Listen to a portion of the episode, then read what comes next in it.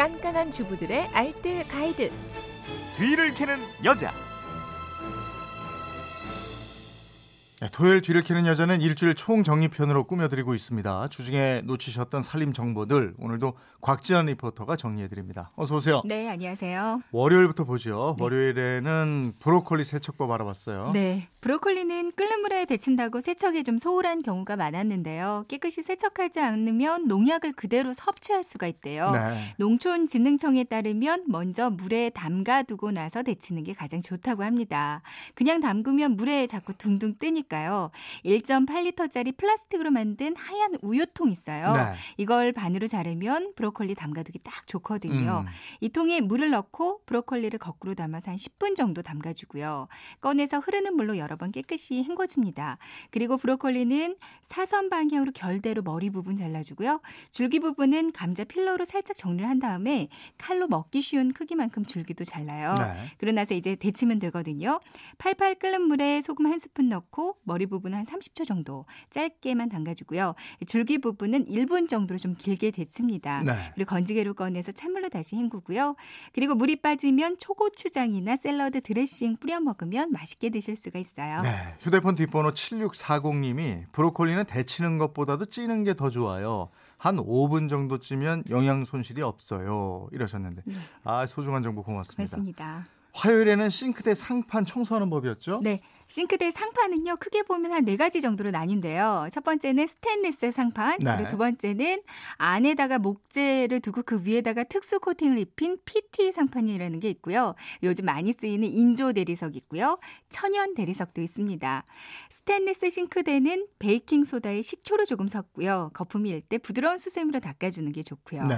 금속 수세미나 락스 사용은 좀 자제하시는 게 좋다고 네. 해요. 대리석 상판은 인조와 천연 모두 흡수 흡수성이 좀 좋은 편이거든요. 그러니까 가급적 세제를 사용하지 않는 게 좋은데요. 얼룩 부위에다가 베이킹 소다 뿌리고 물도 살짝 뿌려서 걸쭉하게 만들어 놓고요. 시간이 한 5분 정도 지난 후에 닦아주면 깨끗해집니다. 심한 얼룩에는 여기에다 과탄산 소다도 함께 뿌려주면 더 효과가 있고요. 네. 또 다른 방법들로는 EM 쌀뜨물 발효액 아니면 감자 껍질, 찻잎, 커피 찌꺼기로 닦아도 잘 닦이고요. 치약으로 닦아도 좋습니다. 네. 그리고 음식 싸뒀던 랩을 그냥 버리 지 말고요. 이거 뭉쳐서 닦아도 얼룩이 잘 지워지는 편이고요. 평상시에 싱크대 상판은 조리 후에 물기가 있으면 마른 걸레로 닦아서 통풍시켜 주시고요. 네. 자국이나 얼룩이 남지 않도록 좀 바로바로 닦아 주시는 게 중요하겠어요. 음. 또 얼룩을 지우개나 물파스로 지운다 이런 청취자분들도 있었어요. 네. 네 이것도 한번 해봐야 되겠네요. 그러게요. 수요일에는 요즘 많이 날리는 아우 이거 진짜 많긴 많아요. 소나무 네. 꽃가루, 송화가루 대처법 알아봤죠. 네, 재채기하고 좀 괴롭다는 분들도 네, 네. 많으시더라고요. 네. 소나무는 4월 말에서 5월 사이 꽃이 피고 바람이 꽃가루를 옮기거든요. 특히 5월 중후반까지는 송화가루가 많이 날립니다. 그 양이 무척 많아서 공기 중의 밀도가 무척 높아진다고 하거든요. 네. 때문에 알러지 비염이나 결막염 또 자동차에도 안 좋은 영향을 미칠 수가 있어요. 네. 하루 중에 가장 말, 많이 날리는 시간대가 새벽 새벽 6시부터 10시 사이라고 하는데요. 음. 때문에 집안 환기하기 좋은 시간대는 낮 동안이 되겠습니다. 낮 시간대 한 5분 정도 환기시켜 주는 게 좋고요. 곳곳에 창문을 모두 열어서 맞바람을 불게 하는 게 좋고요. 네. 송화가루를 청소할 때는 먼지가 쌓이기 쉬운 가구나 가전 제품을 물걸레로 먼저 털어주고요. 높은 곳에서 아래쪽으로 또 집안 깊숙한 곳부터 바깥쪽으로 물걸레질 해주시면 되거든요. 청소기로 돌리는 것보다 물걸레로 닦아주는 게 가장 깨끗합니다. 네. 근데 이게 창문을 닫아놔 놔도 그 창가에 뽀얗게 쌓여 있고 이렇더라고요. 그렇죠. 그래서 창가는 물을 살짝 부어서 청소하시면 편리하거든요. 평소에는 물에 적신 휴지나 신문지를 창틀에 놔두면 청소하기도 편합니다. 네. 그리고 커튼이나 블라인드는 내려서 면장갑에 물을 묻혀서 닦아주시면 되고요.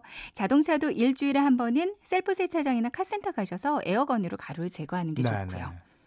4354님인데 네. 송화가루로 어릴 적에 엄마가 다식 만들어서 제사상에 올리고 설사할 때 조총에 섞어 주셨는데 이게 특효약이었습니다 하셨는데 네. 에, 송화가루는 단백질, 탄수화물, 무기질이 풍부해서 음식에 쓰이기도 합니다만은 이게 호흡기로 직접 들어가는 건 안 좋으니까 주의해야 된다 이래요. 네, 네. 그러게요. 자, 목요일에는 주방의 필수품 물기 빼는 채망 세척법을 알아봤죠. 네.